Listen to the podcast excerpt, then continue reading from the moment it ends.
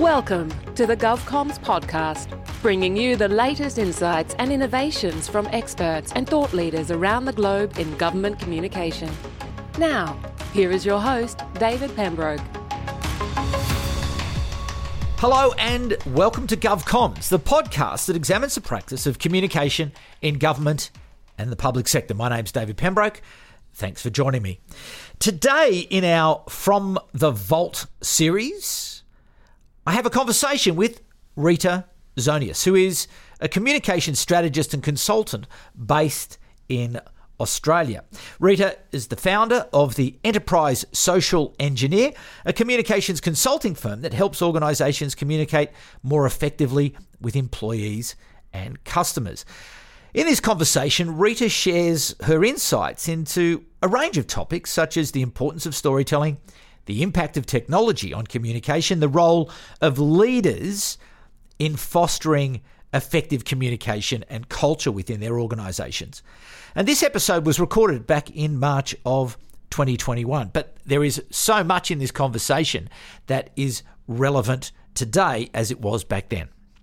So, my conversation with Rita started by me asking the question what are some of the things that people really need to get right if they are going to sustain a good and effective, compelling social media program over time? Sure. Well, first, it's worth uh, thinking about the use of social at home. Now, we've all got phones, we've all got apps that we love that we use every single day. Now, when it comes to work, though, unfortunately, in a lot of workplaces, the technology simply hasn't kept up. So the cool gadgets that you have at home, you know, not available to you at work. So what happens? We see the creeping in of shadow IT, people bringing their own devices to work, their own apps, and using those to get their work done. You know, irrespective of what uh, the technology police in your organisation might be telling you. So these tools are being used. So finally, I think we're sort of seeing a shift in the in the planets, and organisations are waking up to the fact that you, you can't stop your people from using social technologies at work. So it's time to actually put them in the hands of, of people. And if we're going to do that and spend money on these technologies, then we want to make sure we do that effectively. So there are a number of, of levers that you can you can pull to make sure that social technologies hit the right note inside of a company. But the main thing is to ensure that we understand that we're not putting these tools in the hands of people to post pictures of cats and dogs yes, of course, social technologies are very social in their nature and they can be a lot of fun. But in the work context, the difference is we've got to help people understand how they can use those tools to get their real work done. I think that's the biggest challenge facing organisations. So, how then do you locate when you're considering this on behalf of clients?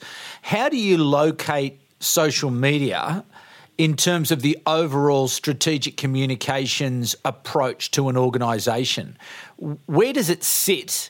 And how do you locate it in such a way that it is and does become an effective tool on behalf of the organisation? Hmm. So, social technologies are fast becoming a hub of a digital workplace. So, I'm particularly interested in enterprise social networks. They're kind of akin to a mashup of LinkedIn and Twitter, if you like, but used inside the four walls of an organisation. Now, the reason I like them and why they're becoming a hub and a centre, I guess, of focus for the use of these sorts of technologies in organisations is we're social creatures. You know, we, we like to get out a bit in the morning and, and uh, communicate with other people. We, we like to be around others. We like to connect, collaborate, and communicate with them.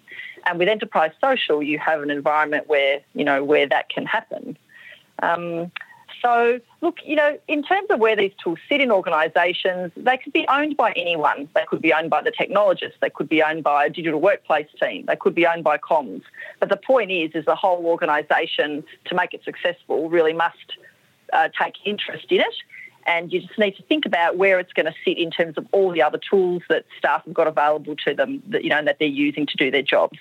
So, where do people need to start, or what's what's a good place to start in terms of building out an enterprise um, social function that will enable your organisation and your employees to be able to work more effectively and therefore have a better opportunity or greater chance of success of achieving those overarching objectives?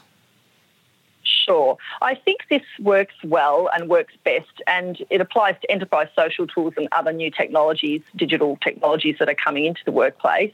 There's really got to be a commitment from the top of the organisation, from the leadership, to want to take a holistic view of these. The problem w- with these technologies are if they become owned by one particular team, then um, that particular team will take a, uh, the slant that suits them, you know, in terms of implementing it. So, for example, if you give these tools to the technologists to love and hold, you'll have a very technology focused um, approach taken to it. So then you might miss the opportunity to use change in communication, for example, to help your people understand why and how they can be using these tools. On the other hand, the flip side is if you were to put these tools in the hands of communication teams, you know, that can be a good thing. You'll certainly nail the change in the comms approach, but uh, some comms people are not renowned for their technical skills. So you know, there potentially could be some missteps there. So, in saying that, the, the best way for these to work is there must be a commitment from the top of the organisation, you know, a real commitment to want to help people explore and experiment and use social tools to get their work done. And when you have that commitment, uh, there's much more uh, edge and urgency, I guess, around delivering these tools to people in a way that's going to help them get their work done.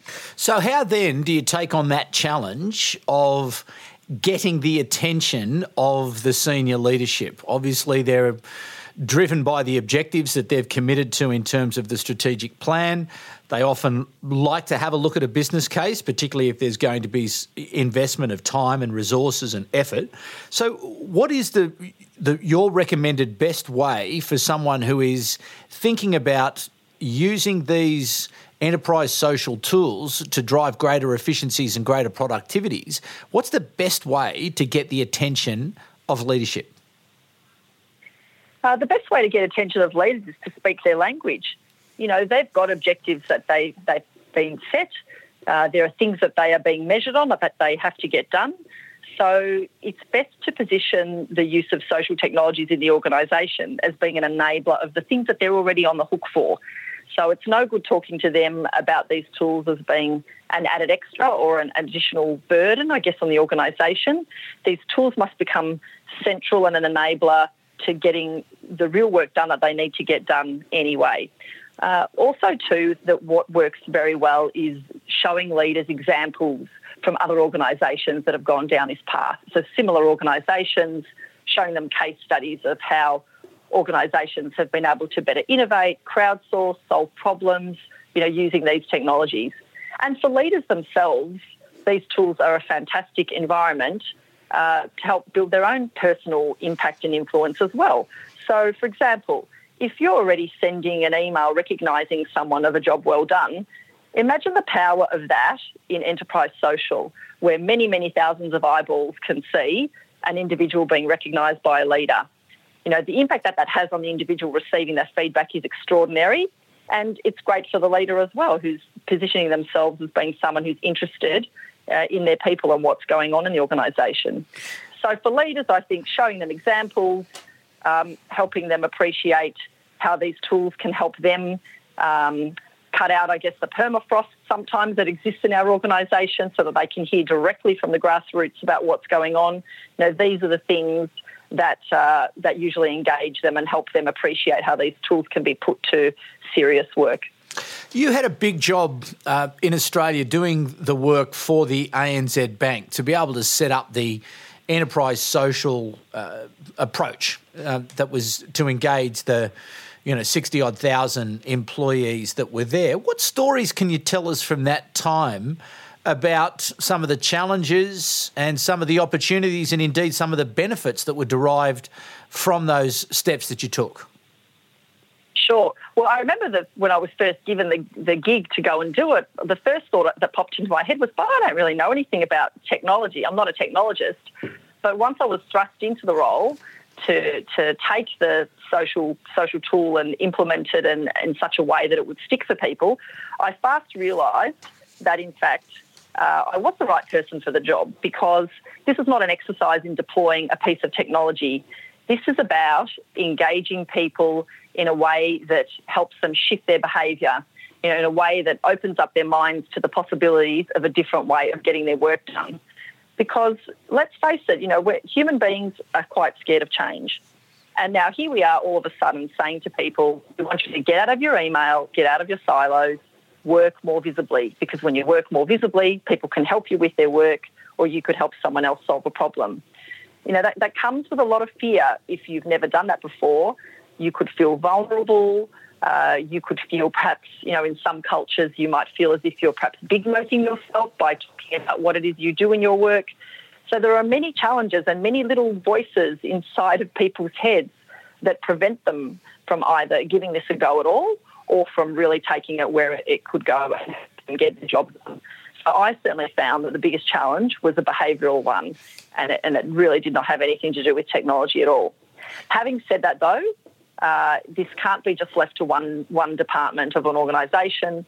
You know, it's best when this is a, a holistic approach is taken, where you involve people from all all walks of life in your organisation. So users who will help you appreciate, you know, what business purpose the tool will serve, and you know, doing the housekeeping as well around governance and compliance. Um, we had a banking license in ANZ. We needed to safeguard that license. So having a team of people around you who can look at um, the various risks and issues, you know, that you need, you may need to mitigate as well. Um, so a holistic approach, um, absolutely understanding that most of this game is around behaviour change and and having um, very good housekeeping, you know, in place were certainly um, key success factors. So how, uh, in making it work at ANZ. so how did you get that behaviour change? How did you get the the, the adoption and, and, and the take up? How what were some of the things that you did to get people started down this path of being more open and working more openly? Sure, sure. There are a number of, I guess, sort of key success factors when you look at um, getting behaviour change to happen, so that people will embrace these way that won't flash in the pan, but that's sustainable. And we've talked about one already. One is one is leadership. So not only do we look to the leaders to help support this initiative, but we look to them to, to be role models because uh, if your leaders are not there and they're not being social and they're not using the tools, you can bet your people won't value it either. So your leaders must value it and role model it. That's one key success factor. Another is having champions around you as well. So people typically will be happier to ask a colleague, someone that they know who might be sitting near them, um, for help to use these sorts of tools, you know, rather than perhaps asking someone that they don't know. So having a network of champions, people who are enthusiastic about using social tools in their personal lives, you know, will genuinely be quite happy to help uh, other staff um, come to grips with using uh, these tools at work as well. The other, the other point is uh, communities of practice. This is now where the real work comes into play. So, a real hook and a way to get people to engage with enterprise social is to help them uh, understand how they can use the tools to get their real work done. So, things that they're already doing. Uh, for example, if they happen to be uh, gathering ideas from staff in one part of the organisation to fix processes, you know, rather than having that done via email and in Excel spreadsheets. You know, how do you re-engineer that process from an old school process to work in a more visible way and a transparent way inside of enterprise social tools uh, that are more visible to everybody? So it's about working. This is not easy, this, this part of the, the work, but it is about identifying those valuable pockets of your business where there's some really good work being done, where you could, um, where you can identify uh, how social tools could help. Mm. Can you give us a, a, a, a, specific example from your time when you were back there at, at the ANZ where you're able to draw a direct line between the engagement and activity uh, facilitated by the enterprise social and a, a, direct impact or measurable impact on productivity or, or achieving of business objectives? Sure, sure. So uh, it was no surprise in the end, after we had the tools in for sort of more than a year or so, that the most engaged communities of practice that we had were all frontline staff groups, so staff who were serving the customers. Now, the reason they loved it is because in real time, if they had a customer standing in front of them, who had an unusual problem or something they hadn't seen before, uh, rather than trying to sit down and look through various policies and procedures all by themselves and try and solve the problem alone, they could post in the enterprise social network and say, hey, I've got David standing in front of me. He's got this sort of a problem, and I've never seen it before. And can you help? And it's amazing where the advice would come from. So I'll give you one real example. We had um, some challenges with a, a, browser, an internet banking browser, um, trying to register customers for internet banking. And, and one staff member in South Australia posted and said, you know, is anyone else having real problems with this? And, uh, you know, all of a sudden, an issue that was not an issue, you know, five minutes before the guy posted, after he posted, staff from all around Australia came out and said, yeah, we're, we're also having problems. So, you know, problems can be solved in the moment. You can identify, you know, IT issues. Um, you can you can help solve some real real problems. And uh, if you want to extend it further, you can start to put a dollar value on these as well um, you know, which is which is also kind of interesting thing. I think that's still challenging for many organisations to do, um, but it is certainly worthwhile to make leaders sit up and, and uh, pay attention. Um, yeah, it was it was exciting to see real problems that staff were having. You know, either with different systems and processes inside the bank, or you know, with customers where someone who had had the answer, who could potentially be overseas in another part of Australia, you know, was able to help a staff member that they didn't even know, you know, existed. So that that's um, that was absolutely brilliant. Yeah.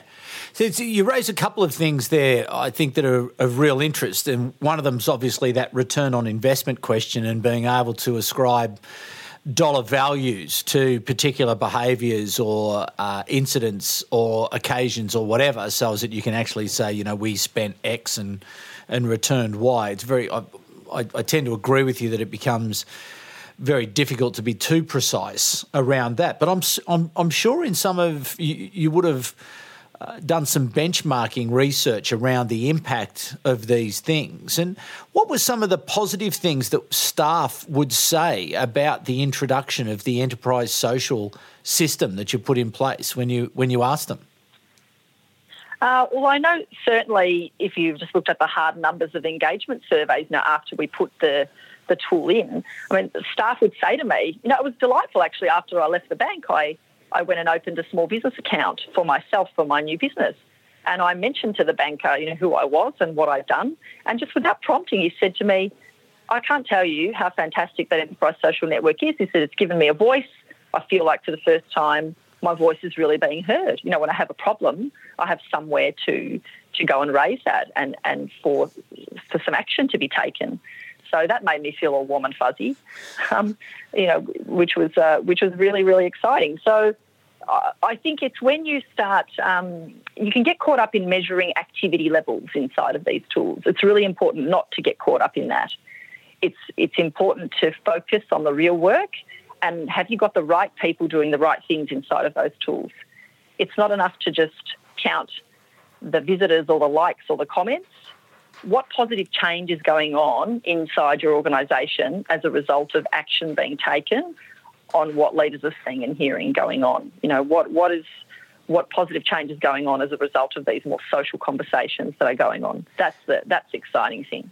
So that's a focus on on the good and on the positive, but what are the risks? And again, in government, I can just see that the you know the productivity benefits for particularly um, well, doesn't really matter, does it? You know, uh, any sort of organisation of any size can benefit from sharing of information, establishing of of trust between people, of you know solving problems together. I don't think there's any anything that's you know going to be delivered by an enterprise social system that isn't relevant to or the the good sides of it that isn't relevant to a government uh, department or government agency.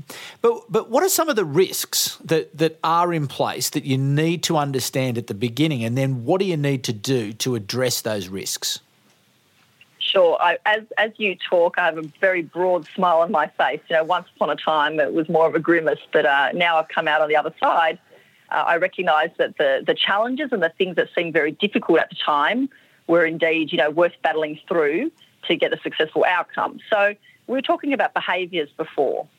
you know, the number one fear that a lot of leaders had, and I eyeballed plenty of them as I travelled around Australia and New Zealand and Asia to talk to them about what we were going to do, there was incredible fear from some leaders. They thought that staff would start to do the wrong things, say the wrong things, and that this would be a, you know, an unmitigated disaster.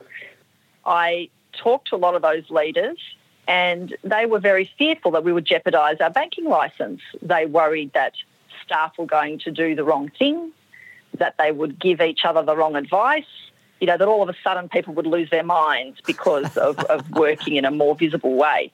It really was quite funny at the time.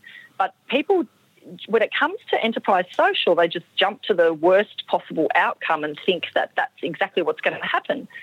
But the fact of the matter is, is when you have thousands of eyeballs looking at what you're doing, that has quite a calming effect on people, and people really behave themselves. And in, my, in the whole time I observed uh, the workings of enterprise social at ANZ, there might have been two or three times where something might have been, you know, a little bit not not quite right. Certainly not a disaster, but you know what happened? The network would do the work, and staff would would moderate each other's conversations and counsel one another you know, when they saw things, you know, perhaps going off the rails a little. So that was that was uh, that was one challenge. There's certainly, uh, you know, obviously the bank was a regulated industry, and so there are some existing rules and processes, the things staff were already following to safeguard the privacy of customer information, for example. Now, these things already existed before we, we got the social tools. So, a way of working around that challenge was to make sure that we embedded uh, enterprise social into the existing policies and procedures so that we didn't make it seem, you know, that a whole new set of rules needed to be adhered to. It was very much a case of allaying staff concern that this is, you know, operate the way you normally would, safeguard information, don't post anything in the enterprise social network that you wouldn't post now on the intranet or that you wouldn't share, you know, more widely with others. Um, so we, we made it, uh, you know, we really focused on making sure that staff understood that um, these tools were, were not going to be a hindrance to them working and they needn't be fearful if they understood where the boundaries were, the way they would normally conduct themselves. Uh, they just simply needed to uh, adhere to those rules as they went about their business inside of the enterprise social tool. So, did you um, have um, so to? I think, yeah. Did you have to get involved in much training, or was it something given that people are so used to using social media, or many people are so used to using social media, that it really wasn't so much of a problem? That's a really good point, and that would be the fourth lever. We were talking about the enabling factors before, and training is key. And when I talk about training, I don't mean, you know, press button A and press button B. Yes, of course, people need to have an, a bit of an appreciation of the functionality. A lot of these tools are fairly intuitive anyway. But related to those issues of, of fear and concern that people have around working more visibly, we found ourselves spending quite a lot of time uh, working with staff and training them to on, on, how to work out loud, how to work more visibly, you know, what that would mean to collaborate with others, what were what were good examples of that in action. So we, I guess we'd become so accustomed in the workplace to working on our own or working in our little teams and in emails and you know, under the cover of darkness, that all of a sudden we're saying to people, come out from the shadows, work in a more visible way and collaborate and work together. Some staff, frankly, didn't understand what that looked like. So the education has got to be about getting people in the right mindset to appreciate um, how they can work visibly as well as the functional training. So it's not just tools training, it absolutely has got to be about making people feel comfortable in their own heads uh, to, to do this well. So, did you start small or did you just roll it out immediately across the whole of the entire bank network? We started small. Uh, the the IT people certainly wanted us to do that just from a from a load you know and technical perspective, but it also made sense from a change perspective as well. So because we wanted to mobilise people around real work, we went to the areas of the business that had um, particular, I guess, big goals that they were wanting to achieve, and we asked them if they would form part of the early early rollout. And so that meant identifying uh, champions in those areas and training them up to help us be able to be advocates and evangelists for the use of this tool across the bank. Uh, it meant um, identifying communities of practice that we could set up um, that we could focus on to make sure that they built out great content that would be useful for the people who would who would go there when we first turned the tool on. And, and then beyond that, beyond key communities of practice and some basic training, uh, we we also rolled this out in a in according to geography as well. So we certainly just didn't turn it on. That would have been very very difficult. We turned it on gradually, and I think there was some there was momentum that built in that as well, and there was some excitement with that as well, where staff were eagerly kind of anticipating these tools coming to them. So I'm glad we did that. I think the smartest thing we did was was go with communities of practice that were related to big goals and real work because there's nothing more motivating for people than to uh, you know start to recognise that here's a place where I can go will help me get my job done, get my work done faster, solve help me solve my problems. So I think that worked incredibly well for us. So, just in terms of, of of the content piece of it, what was the most popular content that you found got the best reaction on on the enterprise social network? Hmm. I think it's no, it's it's not that different to what you would see in external social channels. People want to be engaged in a conversation. People don't really love being talked at. So content that was, uh, you know, one way essentially, where people were not uh, seeking to engage a response, tended to fall flat. So content that worked really, really well uh, was content that um, asked people to engage, that asked questions, polls, chats, uh, where people were genuinely engaging in a two-way, you know, multi-directional conversation worked really, really well. Uh, and then uh, because we had communities of practice that were aligned to specific goals and objectives of their own, um, people were very engaged in their own communities, providing those communities really focused on their core content. So, for example, for the retail frontline in Australia, uh, problem solving was uh, was a big, you know, a big pulling um, lever for staff. So staff were motivated to go uh, to look at the content there um, because they knew it would be associated with problems that they were experiencing, you know, in their day to day work. So that was motivating for them. So it, it, you know, the content differed across the the different um, communities of practice and right across the organisation. The fun stuff as well. I mean, we let the we let the the fun stuff um, grow and develop all on its own. So staff set up communities, you know, where they were interested in running at lunchtime or watching movies or food. Um, staff shared ideas, uh, shared their best tips for food. You know, if you were travelling around the ANZ network and going to another country, you know, where could I get a great cup of coffee? Those sorts of things, you know, worked really, really well. So, yeah, the, the engaging content was was quite different. Some of it was fun, some of it was work related, um, but you know, where it worked best was where there was a genuine intent to engage in a conversation. That the one way stuff which I must say for some leaders was really hard to, to get them out of that headspace. Um, in the one way communication simply doesn't really work in a, in a social network. Mm.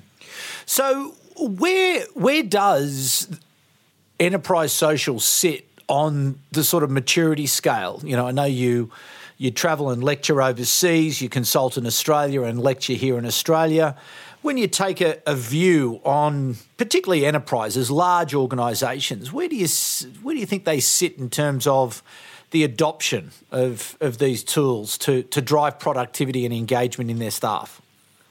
Hmm.